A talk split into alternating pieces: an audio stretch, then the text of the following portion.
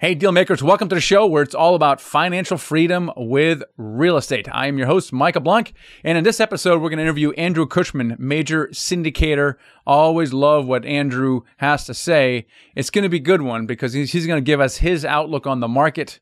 And uh, we discuss, gosh, can prices really keep going up? And if so, how? What's the outlook for interest rates and inflation?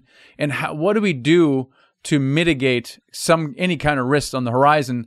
We also talk about how to structure debt correctly. That's super, super important. And then how is he finding deals today? He shares with us a really cool off market strategy. That's uh, in the episode here in just a few minutes. Uh, just real quick, the episode is sponsored by Dealmaker Certification. And this is really our online program and community to help you prepare you to do your first deal here in the next 12 months or so. So you can find out more about that at dealmakercertification.com. Uh, you're going to have a training available and some resources. So check that out if you have not done your first deal yet and you really want to get into apartment building investing. So check this out there. I want to do a shout out to Drew Pitchford, uh, who left us a review on iTunes. He said he started listening to Michael a few weeks before Dealmaker 2021 that we had in July in Dallas, and I ended up attending. That's pretty cool. Uh, he says Michael presents info in a clear, straightforward manner. The focus on objectively evaluating real estate is great. Also, hearing from other people in the industry helps round out my education. So, thanks for that, Drew. I appreciate that review on iTunes. I also want to give a shout out to Omer Singer uh, one of our mentoring students who did his first deal, a 16 unit in Long Beach, California for 4.25 million working with our mentor, Barry Flavin. Uh, congratulations on that. Um, I want to bring now on our co-host, Garrett Lynch. What's going on, Garrett? How's it going, Michael? one of the things we talk about here on the show, um, because we just recorded it, is we talk about debt and getting the right debt on there. And in there, we do talk about agency debt and bridge debt. Can you give us a primer on the difference between the two?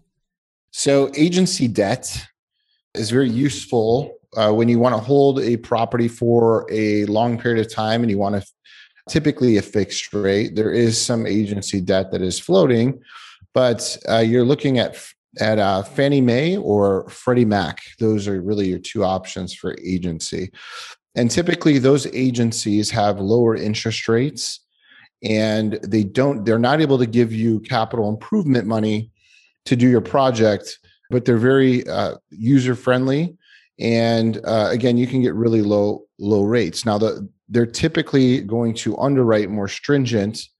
So if there is a heavy lift on your property, you're not going to be able to get as high of leverage on that. They have DSCR restrictions, and uh, you're going to go and get get it underwritten. If if there's you know big rent bumps or there's some vacancy, you may may not even qualify for that loan. So typically you have to have 90% occupancy to even get into the agency loan. So it has a, a purpose, it's easily assumable, and it's a great option for some people. Now, the other side of that is the bridge debt. And bridge debt is more for projects. So it's it's really a bridge for you to get for, get a big project on a heavy lift, uh, rent bumps, vacancy, whatever, you get this type of loan.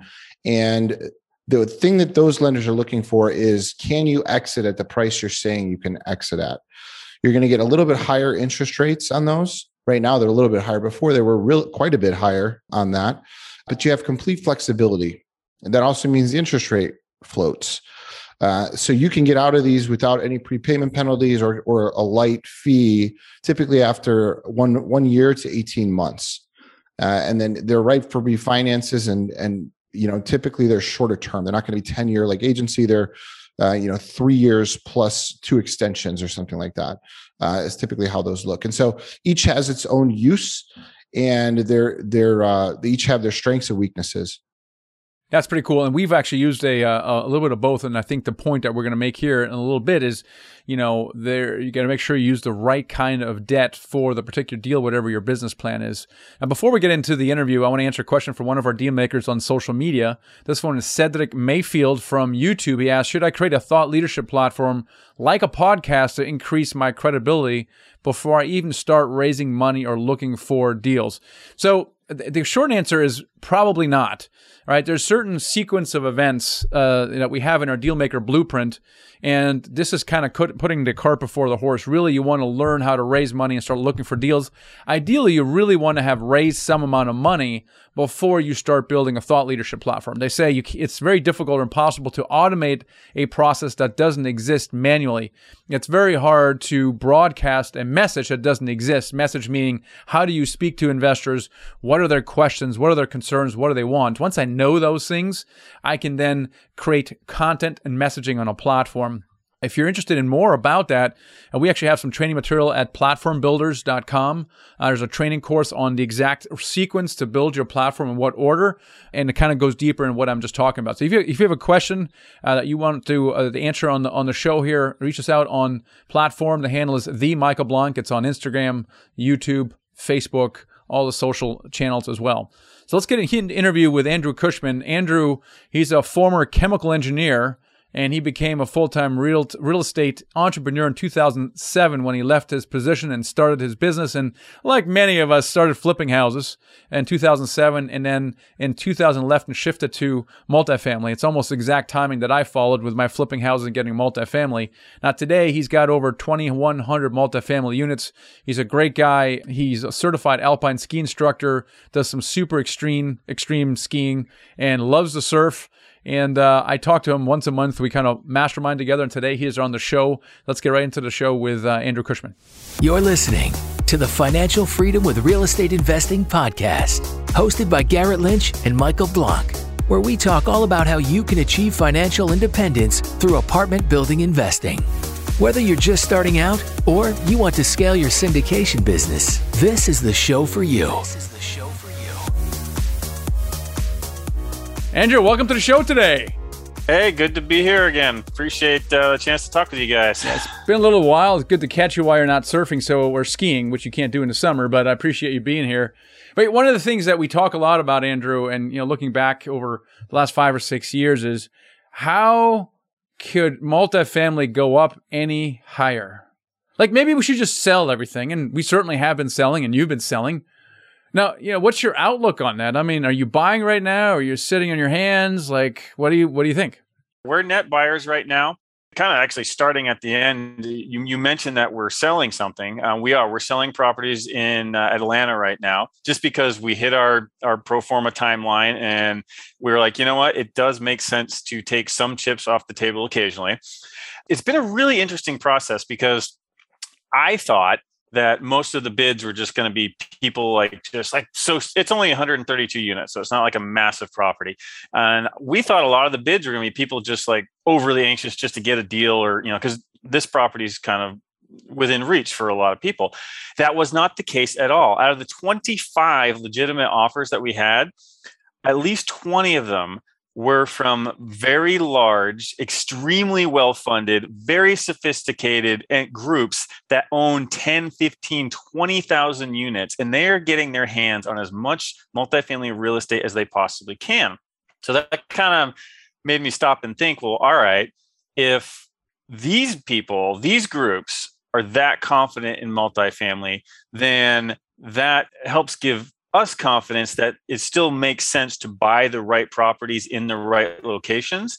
And so we are still doing that. Uh, inflation, the right types of inflation do tend to benefit multifamily real estate in particular. Um, lots of hard assets, but multifamily in particular tends to benefit from that.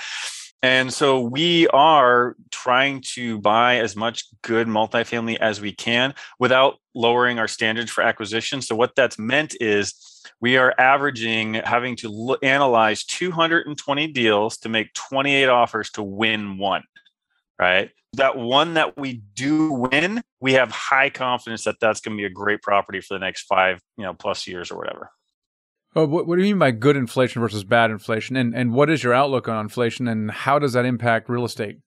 Well, if I knew the the exact answer to all that, I'd be worth more than Musk, Gates, and Bezos combined. And you know, but since I don't have my own rocket to space yet, that tells you that uh, I'm, I'm not quite there.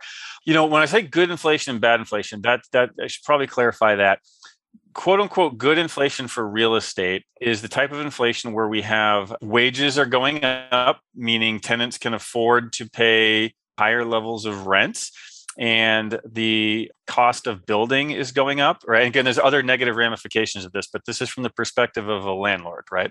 So as the cost of labor goes up as the cost of building goes up the value of the properties themselves go up, and um, therefore, you know, prices prices go up. And then as wages go up, tenants can afford to pay higher rent which leads to increasing net operating income. And as anyone who's listened to you for a while knows, net operating income is what drives is largely drives the value of your property, right?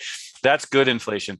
The I would say bad inflation, or the one the, the biggest scenario that I see as the potential biggest risk is a situation where we have significantly rising interest rates without the corresponding rise of wages and costs, right? Because that means your net operating income is not going up. But if interest rates do go up, then that means one or two things has to happen to sell a building. That means you're either going to have to sell it for a lower price or the investors are going to have to accept a lower yield. So that would be the one situation that uh, I would see as the biggest risk. And there's ways to mitigate that. But that would, that's how I would say inflation that's bad for real estate is rising rates with flat wages and flat income. Good for real estate is rising wages and income. So Andrew, that's and that's such a great analysis of inflation. But talk to me about what how you guys are actually structuring your deals around that as far as your capital stack. Like what does that look like nowadays? Are you guys doing fixed rate? Are you guys doing floating? Where are you guys hedging your risk? Yeah, that's in that you, you touched on a key a key a really key piece of it, right? The wrong debt and, and, and the right property goes together about as well as microwaves and, and tinfoil, right? I mean, it, it, they can really screw each other up if you don't marry that properly. So, you know, how we're mitigating it um, on the most recent property that we closed, we actually went with 12 year fixed Fannie Mae debt.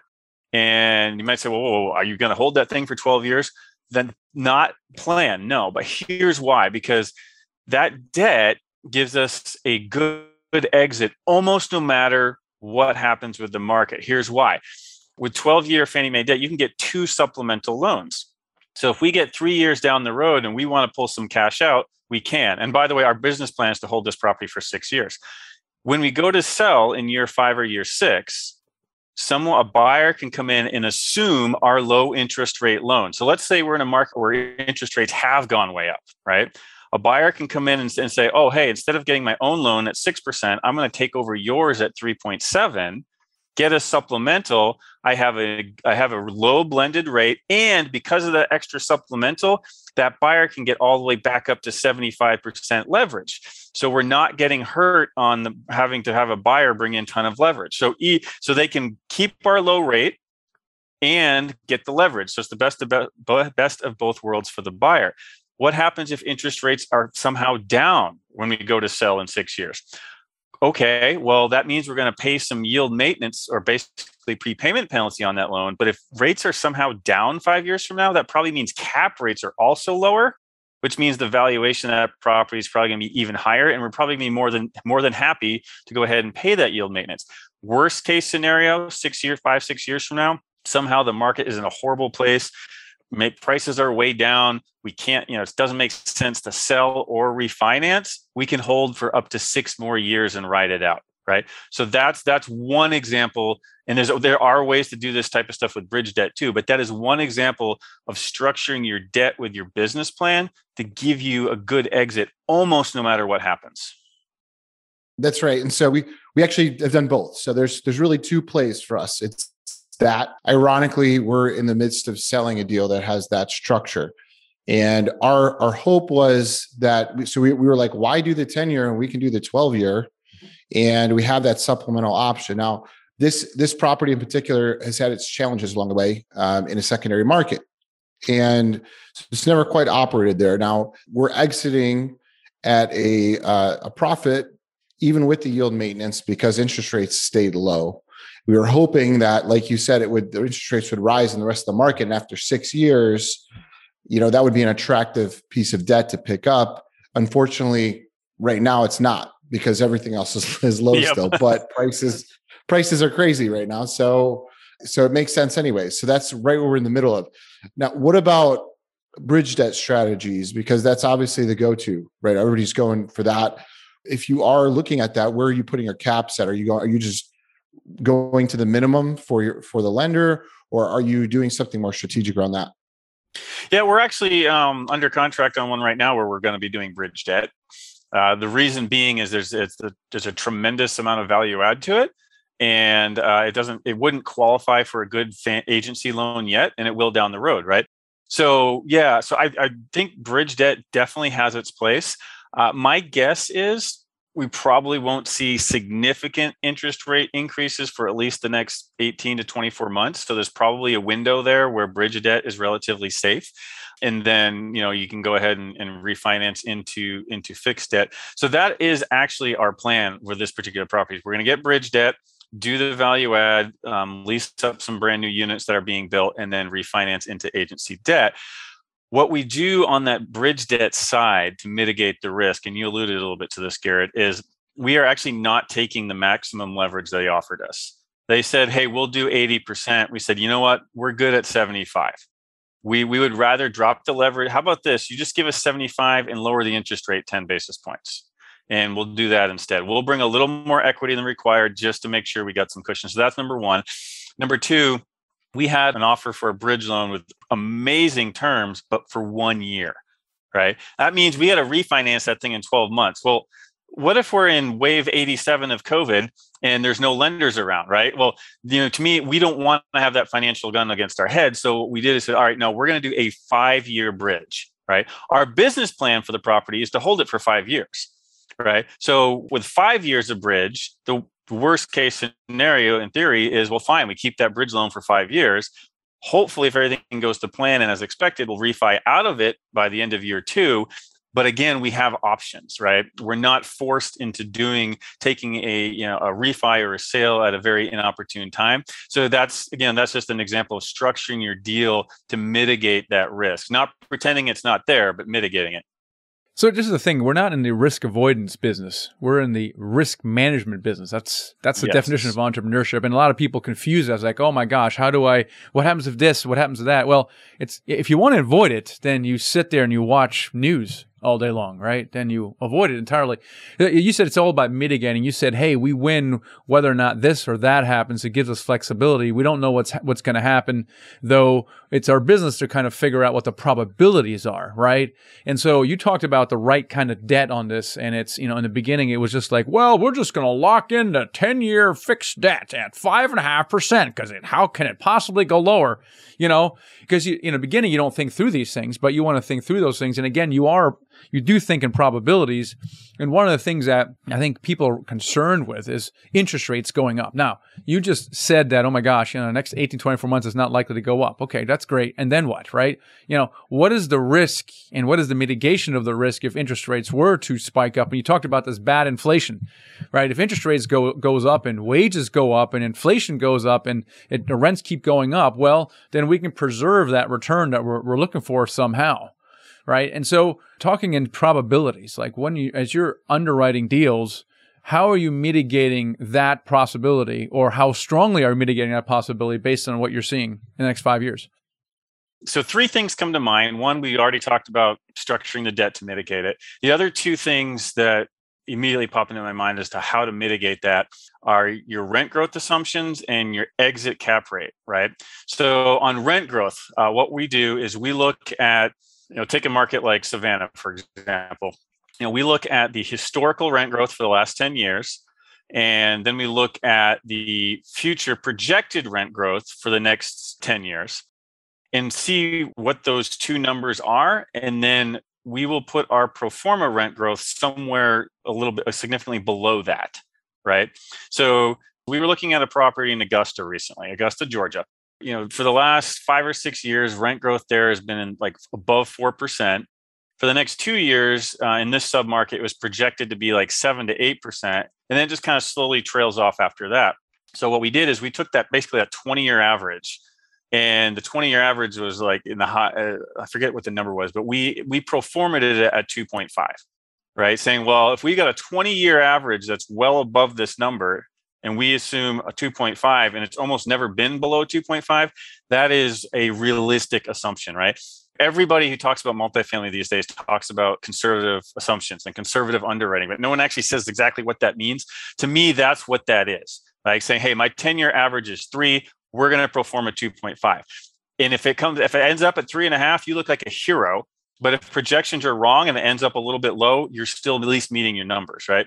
The second thing is you know we talked just talked we talked about the debt we talked about the rent growth. The second is ex- exit cap rate right? And cap rates are kind of this woo woo confusing thing everyone gets all worked up about. When you're buying especially if you're doing value add candidly you know don't worry that much about cap rates look at your cash flow your internal rate of return your equity multiple all those things that are real dollars in the bank right cap rate is really more a measure of market sentiment, right? How excited and eager are investors willing to be to purchase the cash flow that comes from a multifamily property? So, how do you use cap rate to mitigate risk?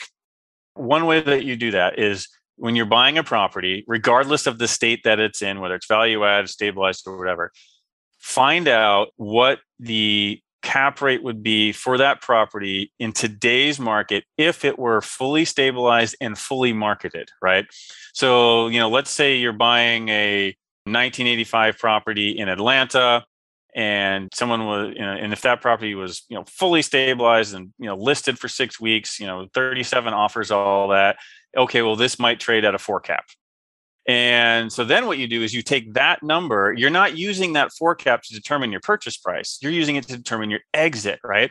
So, how you mitigate the risk of rising uh, interest rates and rising cap rates you use that four as a starting point and then add 10 basis points, or some people do 15, we do 10, add 10 basis points of cap rate expansion for every year that you're going to hold the property. So, if you plan on holding it for five years, you're going to underwrite to a four and a half percent cap rate on the exit. So what does that do?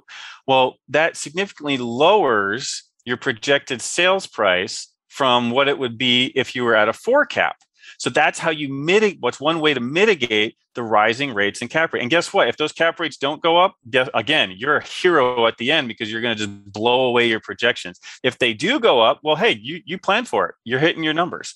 So all these little things added together are what make for you know what I like to say realistic and um, risk mitigated underwriting. That's exactly right. You want to put layers of margin for error in your on your underwriting and this is another another great example is my gosh if you're baking in a, a refinance then you can use a higher interest rate so if it's in yes. two three years from now use a higher interest rate or if you're using floating rate debt like we've done and for example brian burke have done you know buy interest rate caps and you're buying, you know, you're buying it at four and a half percent. It's currently at three and a half percent. Well, if the deal works at four and a half percent, the worst case scenario, and it still works, it's fantastic. So each time you do these things, you build in layers of, of margin into that thing. And it, and it just, it just proves the fact that people get really kind of bent out of shape about, you know, oh my gosh, should I get into multifamily? I, I think that's a wrong question because the fundamentals are there, which we think they are, but you gotta modify the tactics. And sometimes, especially having COVID, the tactics, for example, the underwriting changed literally by the week. You know, lower loan to value. No, you can't get bridge loan. You can't finance uh, construction anymore. Then you got to put 12 months of escrows in. It's like insane. Every time you do it, you modify your underwriting and it modifies your purchase price. And this is literally, I mean, every month, you know, we make changes. But the question, you know, really is it's, it's been tough. You mentioned it's been tough to find deals. You know, you have a, a pretty established track record and, uh, you know, we have a pretty established track record. Also, still challenging to find deals. You're talking about, you know, underwriting 200. Maybe it used to be 100. You know, maybe a few years ago. It's a little harder to do that now. But what are you guys doing to not only find deals? So one is number one is is deal flow, but the other one is how do you actually win them? Yeah. Well, so for deal flow, our top source is still long term good broker relationships guys and a couple of girls that we talk to on a regular basis and have been talking to for a long period of time and that know you know that we're going to close and know that what we're looking for. So number one is that Two, we actually are doing some direct outreach to owners. We're doing that in markets where we don't really have good broker relationships because we don't want to go around the brokers or, or, circumvent what they're doing. So we're being very, very selective about the markets that we do that in. Uh, basically, it's kind of expansion markets for us. Uh, we haven't closed a deal yet that way, but we have had in person meetings with several owners who have expressed interest in selling to us at you know in the future in their point. So that's definitely a long game uh, type of thing. And then uh, we actually put in an offer a couple days ago on a property where the owner saw us buy the property a couple miles away from theirs and said, "Oh, hey, these guys are buying in the area," and they called us. And then driving for dollars. Again, we haven't bought a property this way, but we've had our local managers and our, you know, quote unquote boots on the ground people say hey there's this property that you know looks like it could need some work or i think it might be for sale or you know hey if we if you got this we could do this and this and this and and so then all right well send us the information let's get in touch with the owner and see if we can put a deal together or we've reached out to a broker we know and say hey do you know this owner? Do you think you could get them to take an offer from us? Right? So so boots in the ground and there's all kinds of i mean ways to get a deal.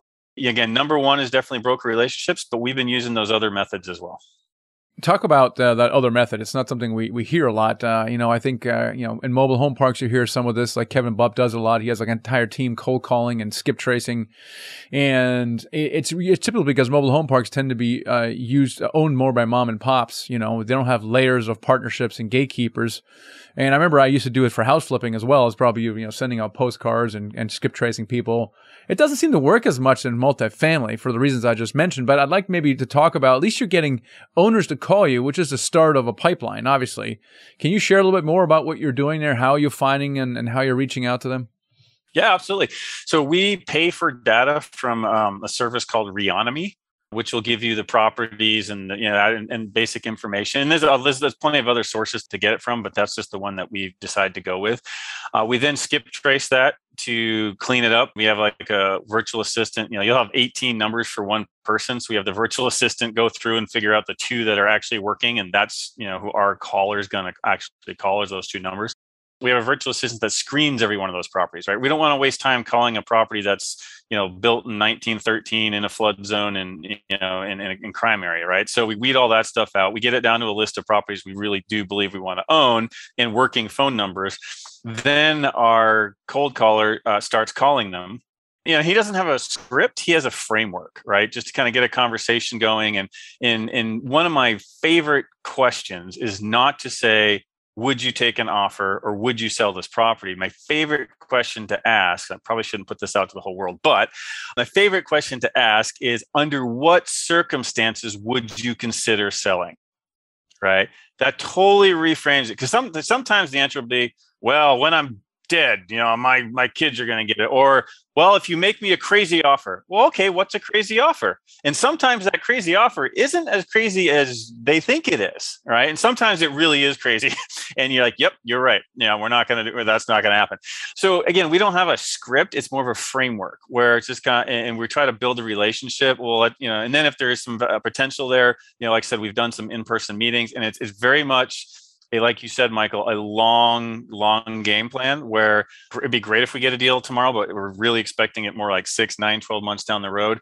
And then you alluded to this as well. The bigger up you go or the higher up in the property chain, the harder that gets, right? Because a 200 unit property that's owned by a REIT isn't going to just sell it more than likely isn't going to just sell it because you happen to call them right but especially if you're getting started and you're in the 10 15 20 unit range that's where you tend to have the more individual and mom and pop ownership and you have a higher probability of striking that that one-off deal. So to me if i was getting started today and i was looking at smaller stuff i would definitely be going in addition to broker relationships i would definitely also be going direct but being careful to not be circumventing the brokers yeah, that's that's actually a great point. So one of the ways that I approach these things, because I'm I'm always on the hunt in a similar fashion, but one of the markets that we were in, I made a round of calls. Like I had a data list, same thing, come through it, skip traced, and then I personally made the calls myself as introducing myself as an owner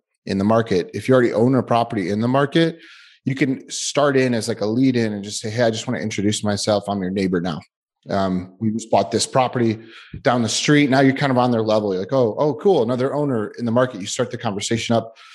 You could talk about anything else for a while uh, or a minute, and then, hey, just let me know. By the way, if you ever want to do a sale or or have a transaction at some point, you're ever thinking about selling, why don't we chat about that and and kind of open the door that way?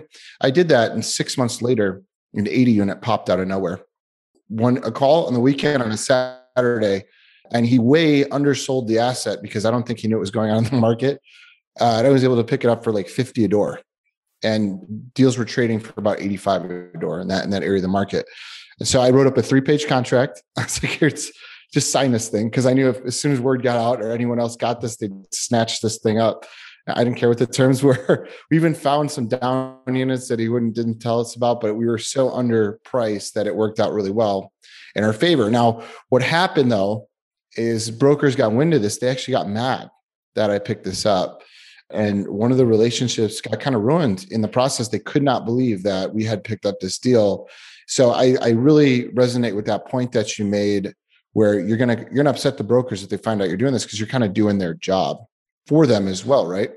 Yeah, you're you're right. And here's here's one way to um, mitigate that risk. Right, going back on the theme we were talking about before, something similar has happened to us before, where a broker showed us a deal, it didn't work out, and then I don't remember if if we called them or they reached out to us, but somehow we got back in that we ended up with a direct connection to that seller, and we're talking about you know they're they're interested in selling it to us. If that happens, I'm going to call that broker and say, hey, this wasn't intentional. Here's how it happened. And we are going to pay you a small commission finder fee for attempting to get us connected. We appreciate your work, you know, and we, we we still think you should you should get rewarded for trying to do that, right? So in the rare situation where we think something like that might happen, we're not going to wait for them to find out we're going to call them we're going to tell them and we're going to give them a piece of the a piece of our fee for uh, you know for being the one that intentionally you know that that that tried to put it together for us first. So what are you doing right now to maintain deal flow? And we've had internal conversations about that you know uh, we were just awarded a deal also which is which is great. Uh, you know we're trying to do three or four deals a year and you know we're a bit concerned about our ability to to maintain that that kind of level of, of deal flow which we can solve in a variety of ways we can try to get do bigger deals do fewer bigger deals uh, we could potentially joint venture with others and maybe uh, combine forces and together do bigger deals. Maybe someone else has a bigger deal. But what have you thought? Or there's others even who expand asset classes. They're getting into wholly different asset class. Uh, I mean, where are you on this stuff? Are you like, man, we're going to maintain course, uh, we're going to just grind it out, uh, or have you? What have you thought about? You know, as far as going to different asset classes, I mean, there there are plenty of other, you know, self storage and and industrial, and a lot of those asset classes are doing really well. I'm a big believer, at least for us, of get really really good at one thing, and so that's the path that we've we've chosen. We're really similar to you, Michael, where you know our goal is three to four large deals a year right now large being average, maybe 200 units a piece. And so, how we're doing that is we're trying to increase the number of leads coming into the funnel, right? So if we got to make 28 offers to get one, and we got to look at 220 to make those 200 uh, offers, well, that means we have to look at, in order to get four deals in a year, we have to look at 220 deals every quarter. So that's 70 deals a month we have to analyze. So then it's like, oh, well, how do we analyze 70 deals a month? And you know, okay, that means we need to be doing way more deal sourcing, which primarily will mean meeting with and talking with brokers. And then, in order to properly analyze that many, we're probably going to need to bring on another person to help with just be dedicated, who wants someone who just loves diving into spreadsheets and doing that analysis day in, day out. So that our current acquisitions team can spend more time on the sourcing, right? Getting more of the potential deals coming in uh, so that we have 70 a month to analyze so we can make those 28 offers a quarter and, and, hopefully get the one deal. So that's what we're trying to do is figure out and that could mean again bringing on more help maybe adding you know markets. Like for example we're pretty concentrated in florida and georgia. We like the carolinas and tennessee but candidly, you know, we've been so busy in the other states that we we haven't gone as deep as we could in those other areas, right? So, all right, well, how do we go as deep in these other markets as we have in Georgia and Florida, for example? So that's how we plan on doing it. Is it, it's very tempting to see everyone else around you doing all these deals and just being like, well, I'll just pay a little bit more. Um, I think the safer route, especially given you know the uncertainty of where we're headed over the next few years, is to say, all right, yeah, I'm looking for a needle in a haystack. So how do I get a giant magnet and go through a million haystacks? Right. Instead of instead of the other way around, just saying, well, I'll just take whatever I find here. But you know, now everybody listening, watching this right now, this is how you can provide value to people like Andrew Cushman or us at Nighthawk. Is we need more deal flow, right? So, what can you do to to help with that? If you're in a market that he just mentioned, finding deals, analyzing deals, it's a great way to build a relationship with a broker. And in, in fact, people who are successful in this game, they they work for free. It's like what it says in Rich Dad, you know, Poor Dad is don't work for money you know, work for free. Brandon Turner even has uh, interns, right? He has a whole an army of interns that he brings on, and he does this long enough, and people start bubbling up. In fact, his current COO has started as an intern with him, so I love that. It's a great way from from our perspective, Andrew, to to scale. You know, why not hire someone who focuses on, on on a Carolina market, right? And all they do is call brokers and source deals and send them, you know, filter them and send them your way, for which you might pay them nothing you might pay them something per the hour you might pay them a little sliver of GP for that, you know, because you can't be everywhere. I mean, you really, you need multi, you know, eyes in different markets. So this is a great opportunity.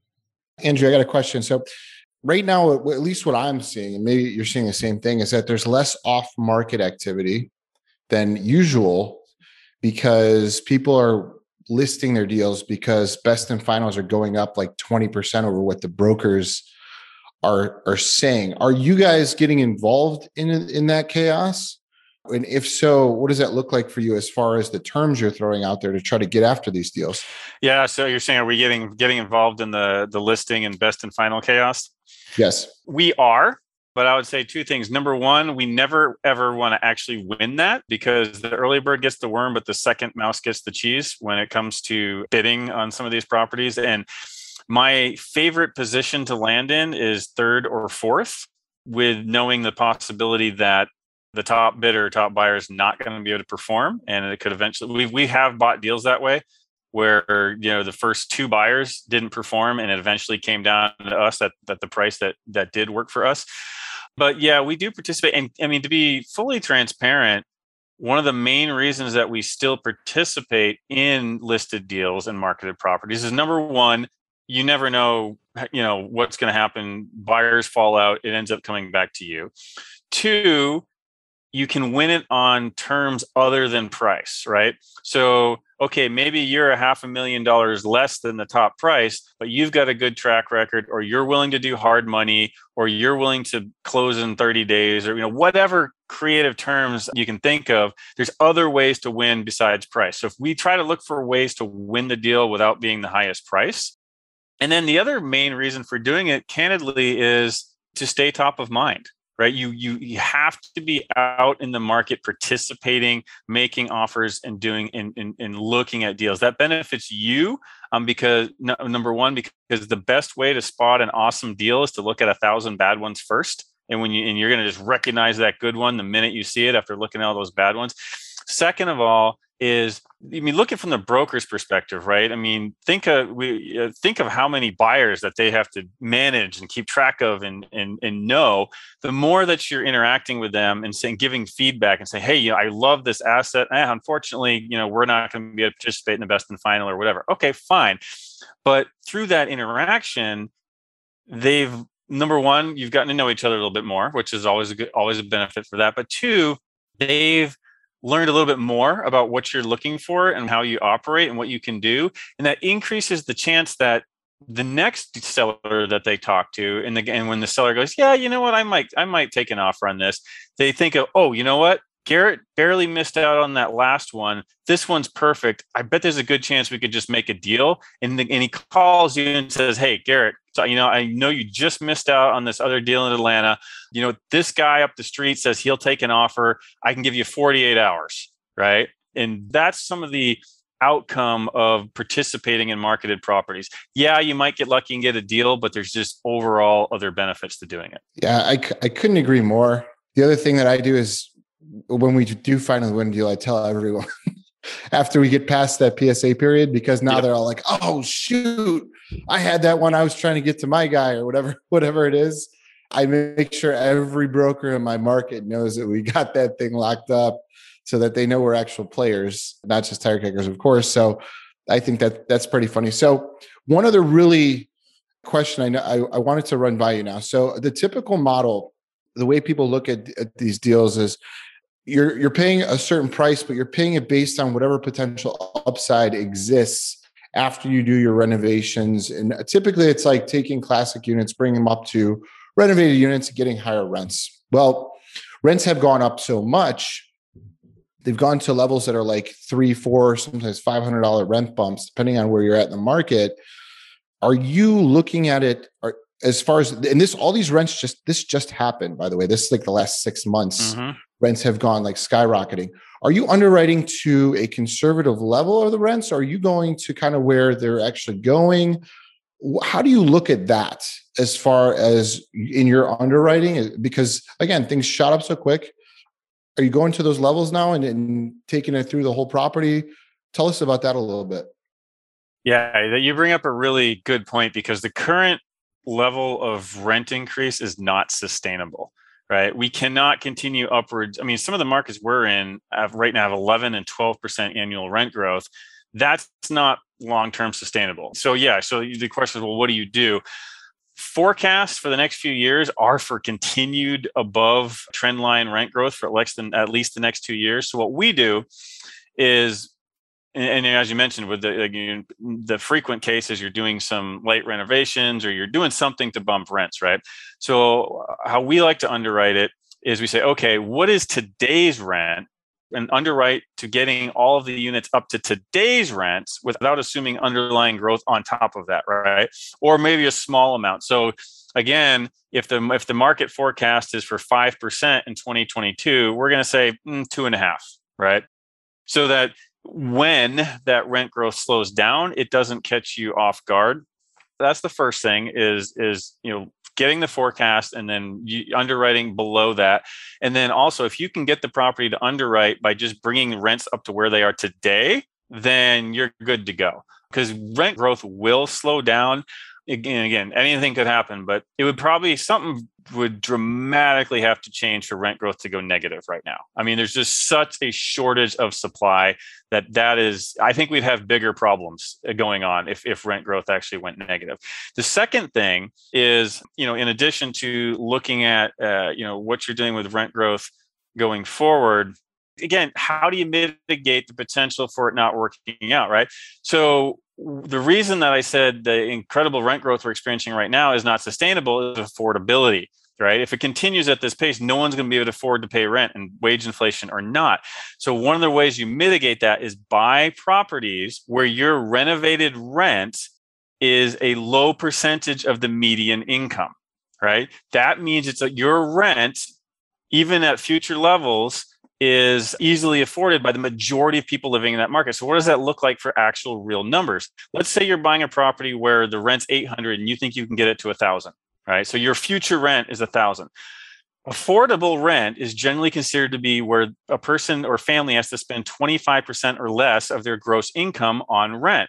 So if your future rent is $1,000 a month, that's $12,000 a year. 25% $12,000 is 25% of $48,000. So if that property, if, if you buy that property in an area or neighborhood where the median income is $48,000 or higher, that means your future rent is affordable and you're going to have a large pool of potential renters and that's how you mitigate that affordability risk right so again all these little things stack up to put the odds in your favor Andrew, you always pack these episodes full of stuff, man. I really appreciate you bringing it today here. How can people connect with you? Uh, well, hopefully uh, we can see each other in person at next year's Dealmaker Live. If you Google Andrew Cushman or Vantage Questions, lots of stuff comes up. Probably the best way is just yeah, vpacq.com. And there's a couple of tabs on there to con- you know reach out and contact us in different ways, and uh, those will come to my inbox. Awesome, great, awesome having you on the show, Andrew.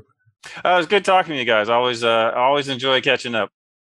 All right. So the interesting bottom line is this: Cushman is still doing deals, and so are we. Right? We're still looking for deals. There's a few on the sidelines, kind of like they're, you know, they're not exactly sure or they're not as adapting as quickly.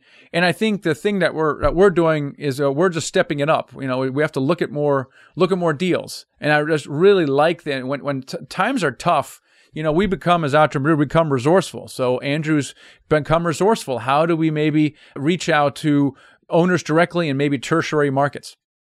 you have to basically pivot within your market based on the conditions and that's that's what andrew's alluding to and very very bright guy has been doing this uh, for a while and, and really knows his stuff. And there's a lot of the same stuff that that we do to try to win deals as well. There's multiple angles. It's not just all one. You want to have as many sticks in the fire as possible and then something will eventually pop out and then you and then you go at it aggressively to to make it your own. And so um, i really liked how he touched on on some of his you know skip tracing techniques and i really liked what he said when he said under what circumstances would you consider selling when he did finally reach the owner i thought that was pretty clever and that's a really good way to frame it um, the other thing that i think that he brought up that was really good was just how he mitigates risk on the debt side. I think talking about not taking maximum leverage and some other things like that were, were pretty helpful. Yeah, exactly right. Uh, you know, adjusting your underwriting and not compromising your underwriting. And we don't do that either. What we have started to do is we become more aggressive with the terms. And even Andrew talked about being more aggressive with the terms, meaning that uh, we may consider EMD hard from day one. That's something that we've always kind of shied away from. But over the last few months, we said, oh my gosh, I think we need to do it. Now we again adjust our tactics to accommodate that. We do a lot of the due diligence up front while the PSA is being negotiated. So we actually do wire the money in, and we basically you know know 90% of that deal and the risk goes down. So you're constantly adjusting your tactics. You're not throwing out the strategy at all. So uh, I like that as well. Adjusting your underwriting, not compromising your your criteria, super important. What else stood out for you? So uh, what I really liked was his definition of good inflation versus bad inflation. I thought that was super powerful. Uh, and, and right now we're in kind of that moment of good inflation. It's really helping the asset class quite a bit um, because the interest rates are not rising, the wages are rising, right? And so that's that's really been impactful, and that's why we're still obviously staying in the market. A major reason is because we see how much benefit is is is coming from that. And it's not just us. He mentioned that there were a lot of large companies the big big i call them gorillas that are coming after multifamily deals. These are the guys that we're competing against essentially. And so these guys typically know what's going on. They know the way forward. Well they wouldn't be buying as institutional investors if they did not think that prices would continue to go up. I mean, why would they, you know, these are sophisticated buyers. They probably know, know more stuff than, than we do, right? So what do they know that we don't? They're bidding prices up beyond where we're comfortable in going. And maybe they're not wrong. I mean, it could be. But you know, uh, Garrett, you're responsible for our acquisitions, and, and you're stepping up. You're you know you're building your team. You're you're starting to look in other markets. You're trying to increase deal flow as well. And and again, eh, you know, we are sticking to our underwriting rules. We're making adjustments, but we are not compromising our criteria. We're building in, like we talked about in the show, multiple margins for error in our underwriting should things not go exactly the way that that we want. So if you're interested in, in investing in one of our syndications, we'd love to have a conversation with you. Check us out. Our company is called Nighthawk Equity, nighthawkequity.com. And uh, we're constantly sourcing deals. I think it's a strength of ours that we have. We have a, a fantastic reputation that we've been leveraging to actually get deal flow the, through these trusted broker relationships. So we always got something going on. If you're interested in, in maybe investing outside the stock market, you want to learn more about this, uh, check us out at nighthawkequity.com and fill out a short form and you'll be able to speak with us there. So really enjoyed having everyone on the show. Garrett, thanks for your time and catch you guys next time. Thanks for listening. Take the next step toward financial freedom by downloading the free blueprint on closing your first multifamily deal. Head over to themichaelblank.com slash blueprint to get the free training.